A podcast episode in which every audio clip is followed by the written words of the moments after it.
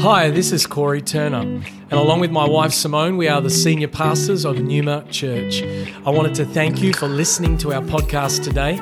You're about to hear a message from one of our team that we pray builds your faith and empowers you to follow Jesus more closely. Enjoy the message. Well, my Mother's Day morning was great. I got waffles, and um, I got, you know, what every mum needs from Lexi. Uh, she, we gave her five bucks to go to her uh, school stall, Mother's Day stall, and I got what every mum needs. I got an LED torch, but not just any LED torch. I got a blinged out LED torch. So she was so proud. Yes, love her. And I got lots of handmade gifts, which is beautiful. Um, but today, um, this word that God's been bubbling up in my heart um, is not just for our mums, but it's of us. Um, and I wanted to start with this powerful quote by one of my faves, Corrie Ten Boom. And she says, Every experience God gives us, every person He puts in our lives, is a perfect preparation for the future that only He can see. You know, I only have only spent a handful of moments with my grandmother, my dad's mum, and um, she lives in El Salvador, and that's where we're from. But the moments that I carry in my heart um, about her are so significant um, and have taught me so much about the legacy that I actually want to leave behind. And one of the stories I want to share with you was um, I went to El Salvador for the first time in 2008, the year before I became Mrs. David Fuentes.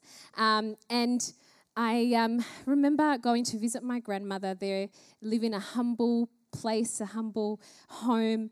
And um, I remember that about the third time I spent time with her, um, we were inside and she was just telling stories about my dad when he was growing up, my uncles and my aunts.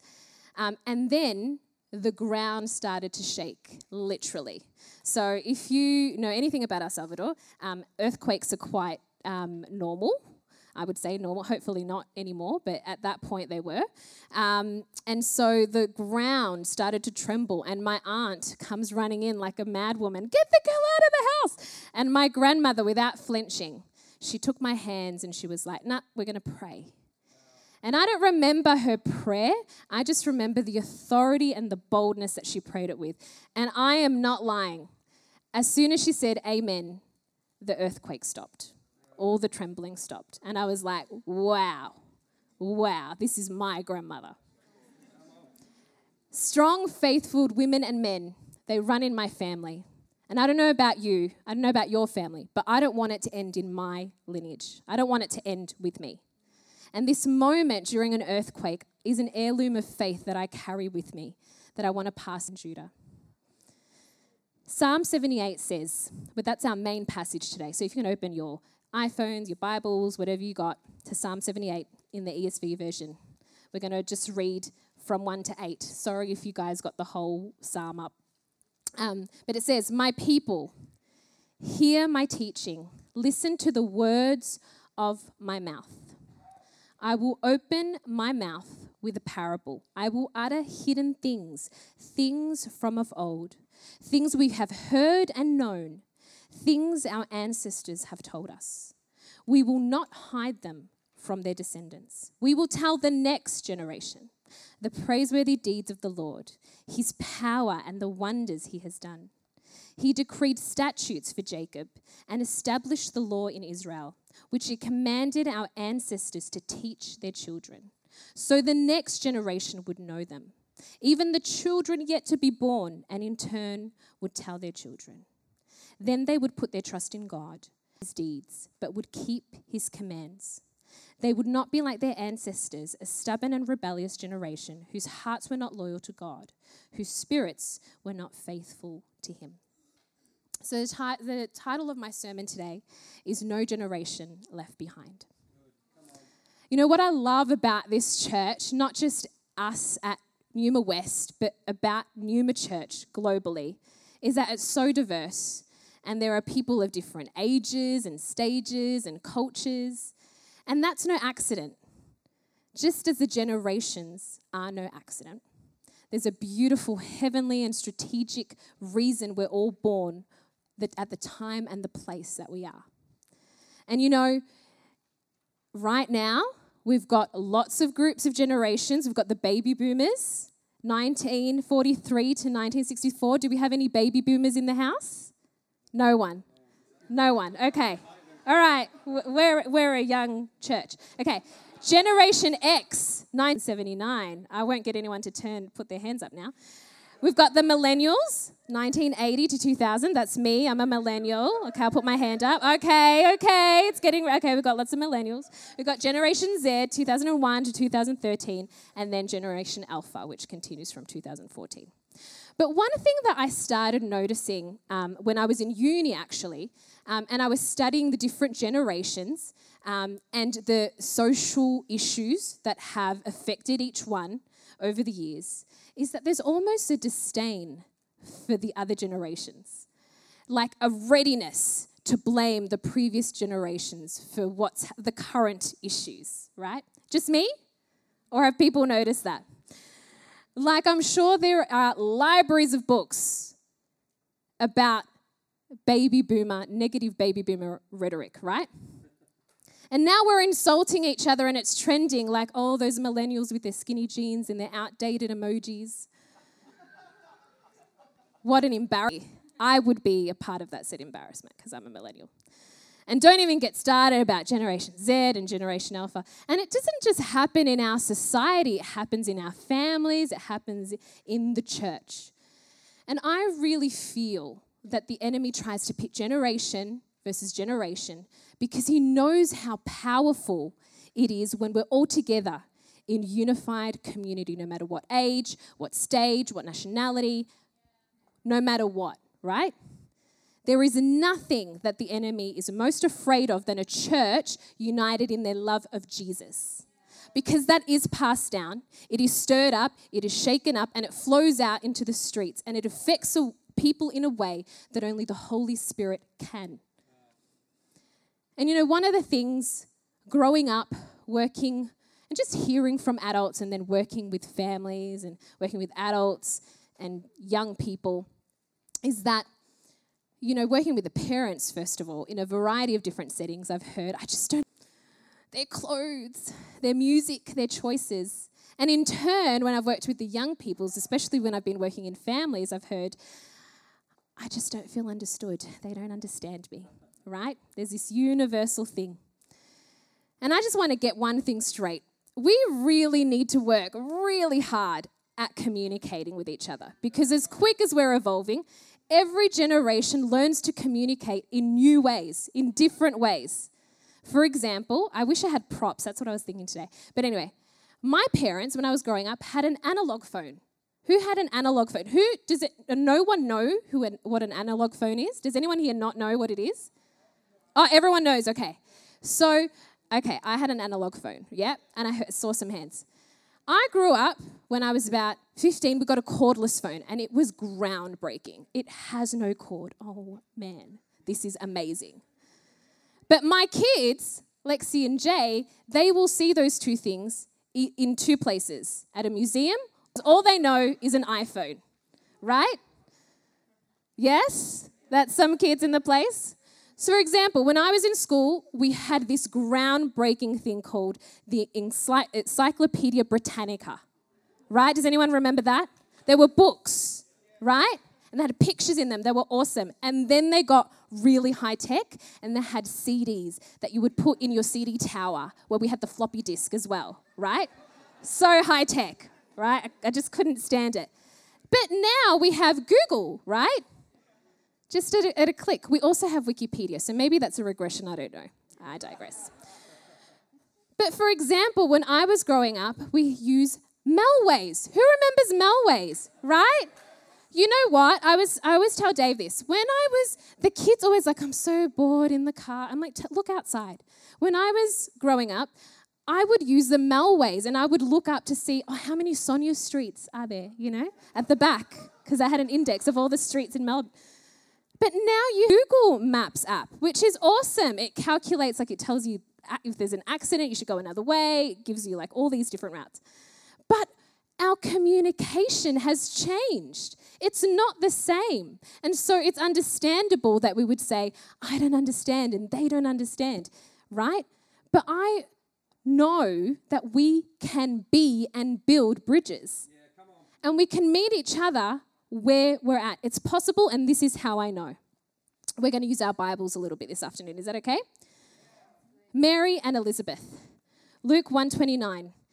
Um, oh, sorry, Luke 139. It says, At that time, Mary got ready and hurried to a town in the hill country of Judea, where she entered Zechariah's home and greeted Elizabeth. Now, everyone knows the story. Mary gets this visitation by this angel and says, You're going to have this baby, and it's God's baby. His name's, you're going to name him Jesus. Mary was frightened. Like, yes, she was freaking out, if that's what the version freaking out. So, who did she go and see? Doesn't say she went to talk to her mum. She could have done that. Doesn't say that though. It says that she went to visit Elizabeth, who we know was also pregnant with John the Baptist right? Someone, a spiritual mother that she could trust and someone who would understand. We have Simeon and Anna. In Luke 2 28, it says, Simeon took Jesus in his arms and praised God. Then Simeon blessed them. So, Jesus, Mary, and Joseph. There was also a prophet, Anna, the daughter of Penuel of the tribe of Asher. She was very old. She had lived with her husband seven years after her marriage, 37, oh, sorry, and then there was a widow until she was 84 till she was a widow until 84. Coming up to them at that, that very moment, when Simeon was with Jesus, she gave thanks to God and spoke about the child to all who were looking forward to the redemption of Jerusalem. Isn't that beautiful? Right? Another example of just generations loving and praying for one another, and people praying for them, people who had been praying for Jesus, for the Messiah. Then we know the famous one, Timothy, his mother and his grandmother. It says in 2 Timothy, I'm filled with joy, and this is Paul speaking, as I think of your strong faith that was passed down through your family line. It began with your grandmother Lois, who passed it on to your dear mother Eunice, and it's clear that you too are following in the footsteps of their godly example. You know, one of the things that I love about this one is that the legacy of his family preceded him. You know, isn't that beautiful? And then you have Paul and Timothy, of course. He says in Timothy 1 2, says, uh, sorry, 1 Timothy 1 2, to Timothy, my true child in the faith. And we read the beautiful instructions between a spiritual father and a spiritual son. And they're pictures of generations crossing over and going on journeys with each other. And felt the Holy Spirit has impressed on my heart that we need to contend for our unity as the church. And we do this in prayer. Of course, we need to pray for the unity. But there are also other ways in which we can do this. And I think we need to focus more on what we do have in common because there are so many reasons to say, I don't understand them and they don't understand me, and we'll just never agree on stuff. I'm just going to stop having these conversations. You know, all of that. And we all have our version of that in our own lives. So, one, regardless of our age, one thing we all have in common is that we're all children of God. Amen? Regardless of our age. In 1 John 3, it says, See what kind of love the Father has given to us, that we should be called children of God. And so we are. So, baseline, right? At the very baseline of it all, we are all children of God. So, it doesn't matter what age, stage, we are all of God. We are all here for such a time as this. We are all the church. All here present are the church. Whether you're 15 or you're 65, you are the future of this church. We are all here in the present to build this church, God's church. This is it. This is our time to race. As a church, this is year 96 for Numa Church. Can you believe that? 96 years. That is our legacy. That is our heritage. 96 years. And our race is now. We've been passed the baton to continue the race. In verse 5, it says, He decreed statutes for Jacob and established the law in Israel, which He commanded our ancestors to teach their children. You know, we're commanded to teach our children. If we believe in God, if we, you know, really believe the word of God, we're commanded to teach our children so that they would also know, right? But we're also commanded to teach each other as a family. We're covenant family. I've, and I've just been praying for those of you and those are part of our family who haven't seen their family even up to two years, you know, coming into this COVID thing that we've had. Even before COVID, we have lots of different families represented in this church. You know, maybe you have just like a normal nuclear family. You know, maybe you've got you come from a broken family, but we're all here and we all belong to each other no matter where we've come from. And as Galatians 6:10 says, so then, as we have the opportunity, let us do good to everyone and especially to those who are in the household of faith. You know, there's power. It's so powerful to see women who are further on in the journey of life, who have lived, take the younger women under their wing and just pray for them, go on a journey with them, disciple them, right? There are there's such power in girls who are or younger women who are a little bit for take our young girls from our Numa youth under their wing and just pray with them, walk out the journey with them, be there as a sounding board. Come on, there is such power in men who have lived and have wisdom, right? Teaching the younger men the lessons that God has taught them, and so on and so on.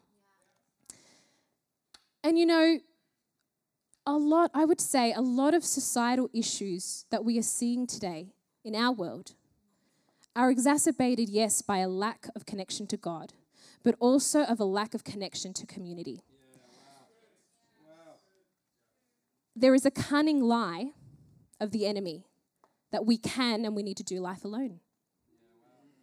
That no one would understand the shadows or the dark places of our lives, let alone help me walk through it, help me carry it. And that's a lie. It's a lie of the enemy because that's not God's heart. And I see it a lot with the families that I work with. So as Dave said before, I work for an organization outside of church. And I work don't have anyone. They don't have family, they don't have any connection to community.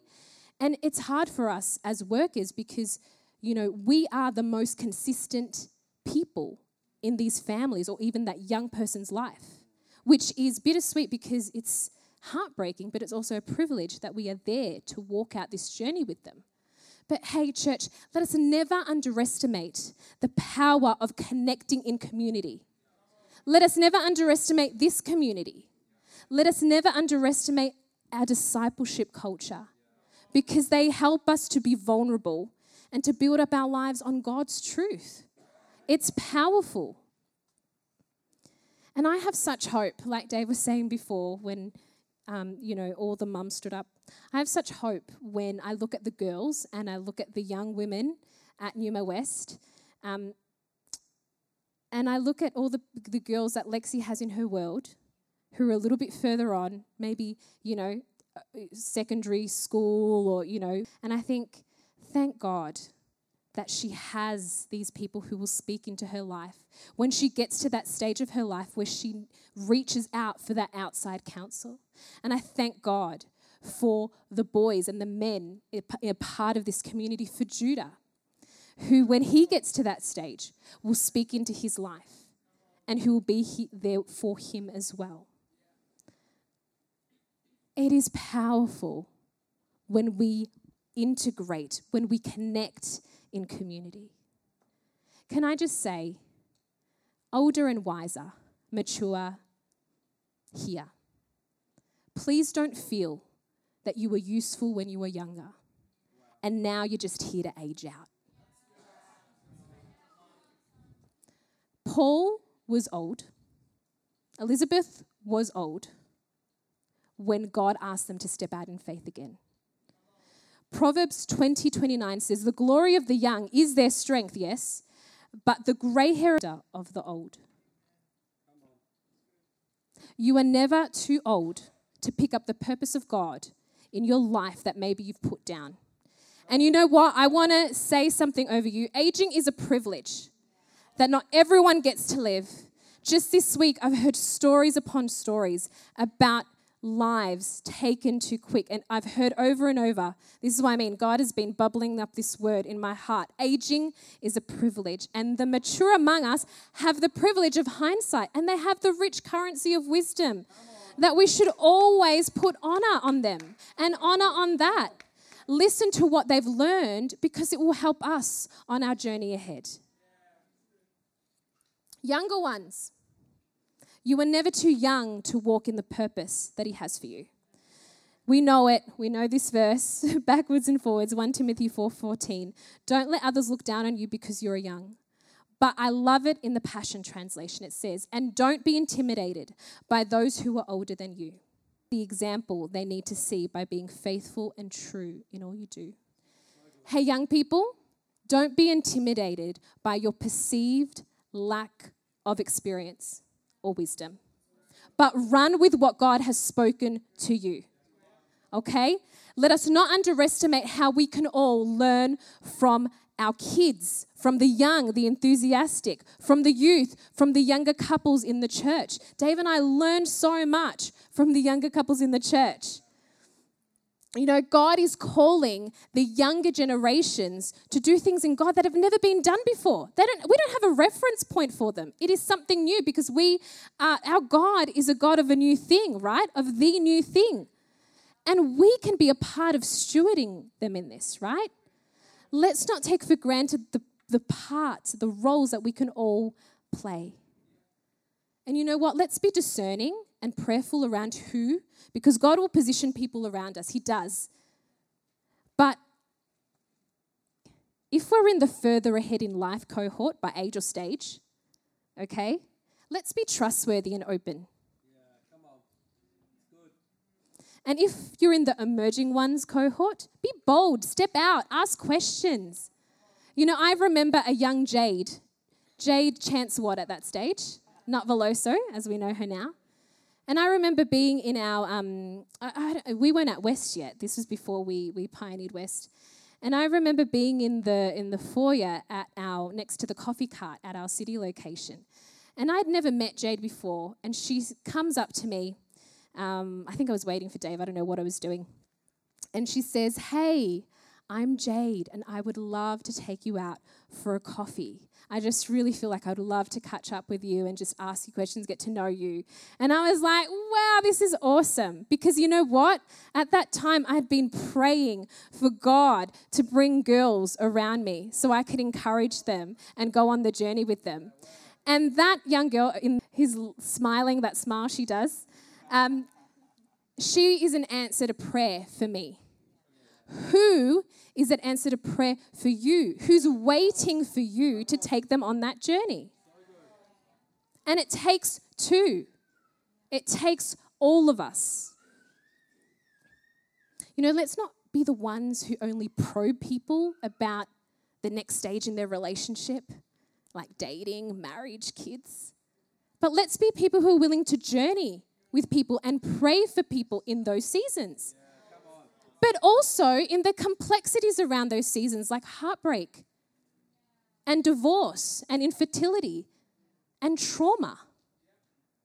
Right? We're the church. This is who we are. We're the church. And your life matters. If there's nothing else you hear today, just know this your life matters. You have purpose. And it is always going to be bigger than just us and our family and our bubble. You know, I love this quote. It's one of my favorite Williamson.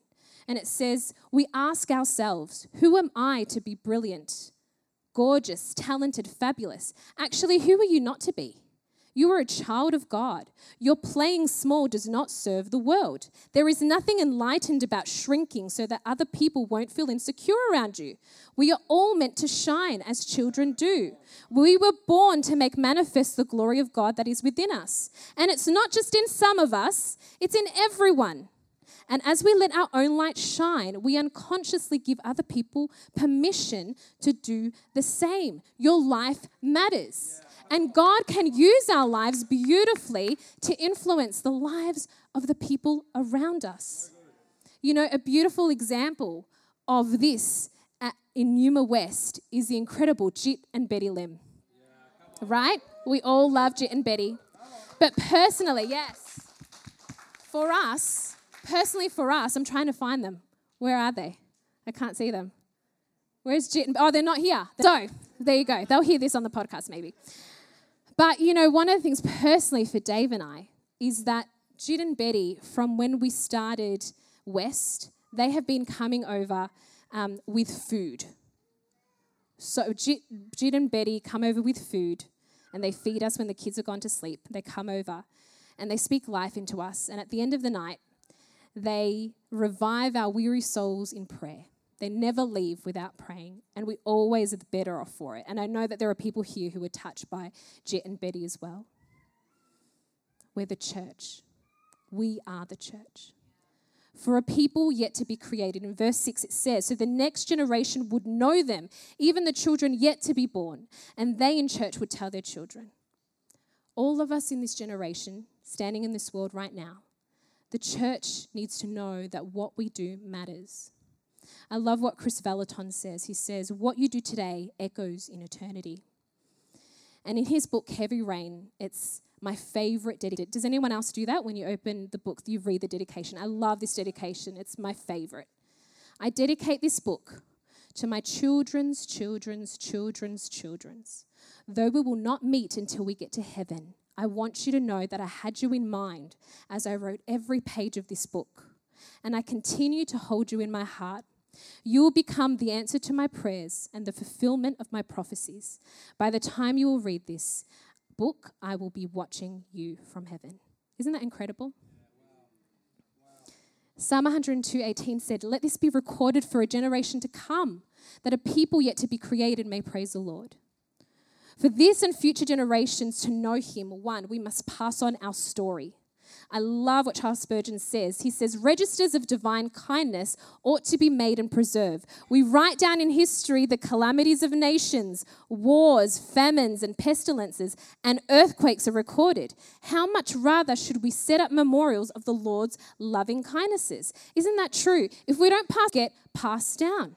There are policies and practices that are getting so embedded in our society. Let's make sure that we embed the goodness of God in our society because our stories carry the power of Jesus. Once I was broken, once I was lost, once I had no hope, once I was depressed, once I was bound by my addiction, but there is one that death could not hold, and he saw me and he loved me as he found me, but he did not leave me broken.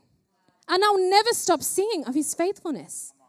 Come on, this is, the, this is the power that our stories carry. What is the story that you'll tell? What is the story that you'll pass on? We must pass on wisdom the good, bad, the ugly. And you know, sometimes in trying to make a point, we can fearmonger around this. But let's be those that share the bad and the ugly with the heart that is wanting the people around us to be better than us. Yeah, Not drive fear, It's important to let the younger generations know exactly while they're here. My dad has this beautiful saying give people flowers while they're alive. And one of the things that um, Dave and I have done since we found out we were pregnant with Lexi was we have kept a journal, and I do it now on their birthday every year. And I write down exactly what they're doing, I write, you know, their milestones, but I write what we think about them how proud we are of them, what we're praying for them, what our hopes and our dreams are for them. And we sign it, mum and dad.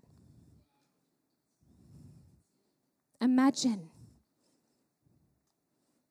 you know, because we can't, you know, when I think about it, I get a little bit morbid because I think of my eulogy. I don't know if anyone else does that, but I think of it informs me on how to live though. And if I am gone, I want my kids to know exactly what I think about them and what my prayers are for them. We need to pass on community. As 25 says, let's see how inventive we can be in encouraging love and helping out, not avoiding worshipping together as some do, but spurring each other on, especially as we see the big day approaches. You know, sometimes we get into patterns of waiting to people, for people to come to us. And sometimes we get into consumerist mindsets of, you know, wanting to receive. But let's not be those that withhold blessing from others. Let's be those that come with a heart ready to give, with a heart ready to pray for someone, give a good word. Instead of coming into church and prayer meetings and work and school, let's get ready with a consumerist mindset. Let's get ready to give because these things become our legacy. What do we leave people with? What will we pass on? You know, in Psalm 90 12, it says, Teach us to number our days that we would gain a heart of wisdom, to live with intention, with purpose, to not waste our days, but to live in light of eternity. Let's not opt out of community or building relationship with one another because we don't understand or we don't one another. Let's focus on what we do have in common. Parents, let us not stop praying for our kids or talking to them or encouraging them. Let's pass on the wonders and the goodness that God has been to us in our life. Let's tell of how our life has been transformed. And once we are connected and grounded in this community in that way, then we can be the church as Ann Voskamp describes. And you realize when you were born where you are, as Esther inside the palace for such a time as now, to risk it all for those outside the gate. And I think we need to tear down our gates and build longer tables and lay out more plates. Because if we can't be the church in here, how can we be the church out there?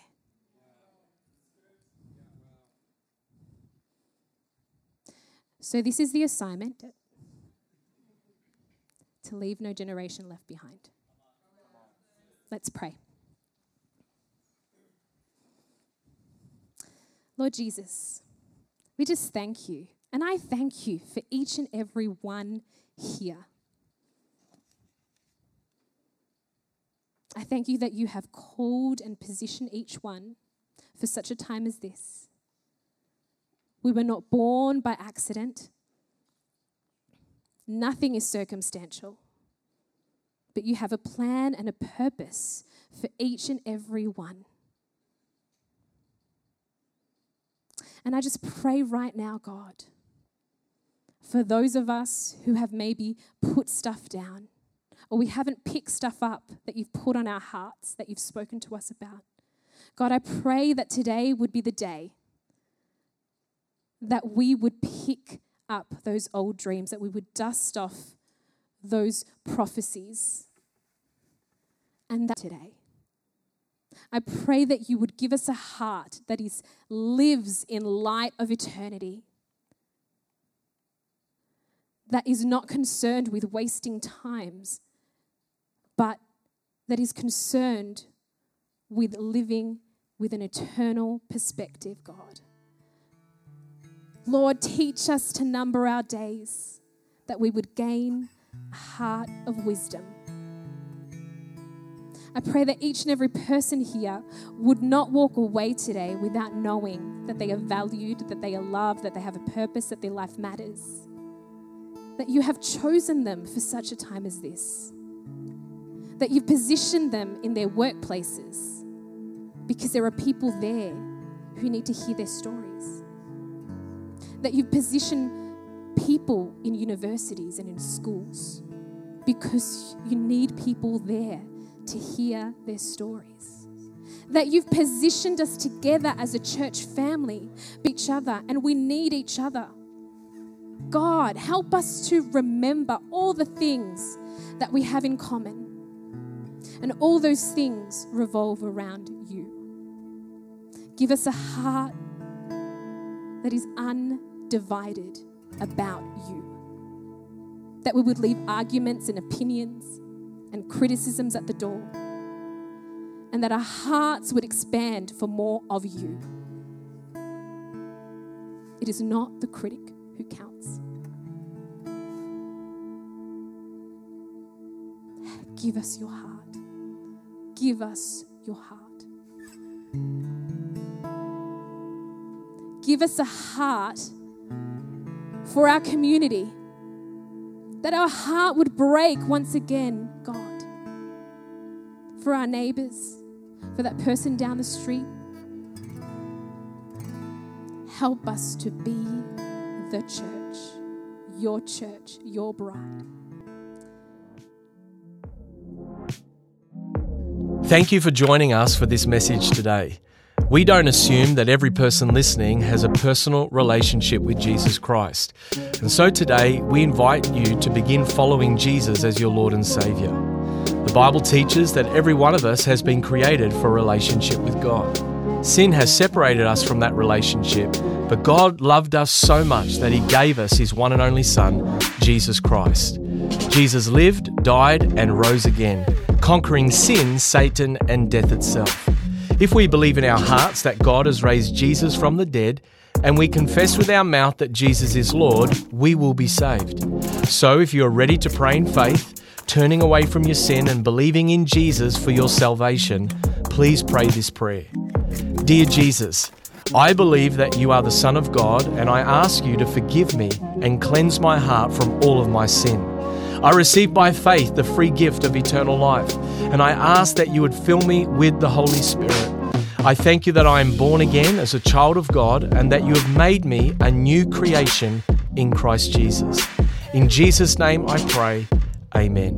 If you have prayed that prayer for the first time, we would love to know and help connect you to a local church in your area.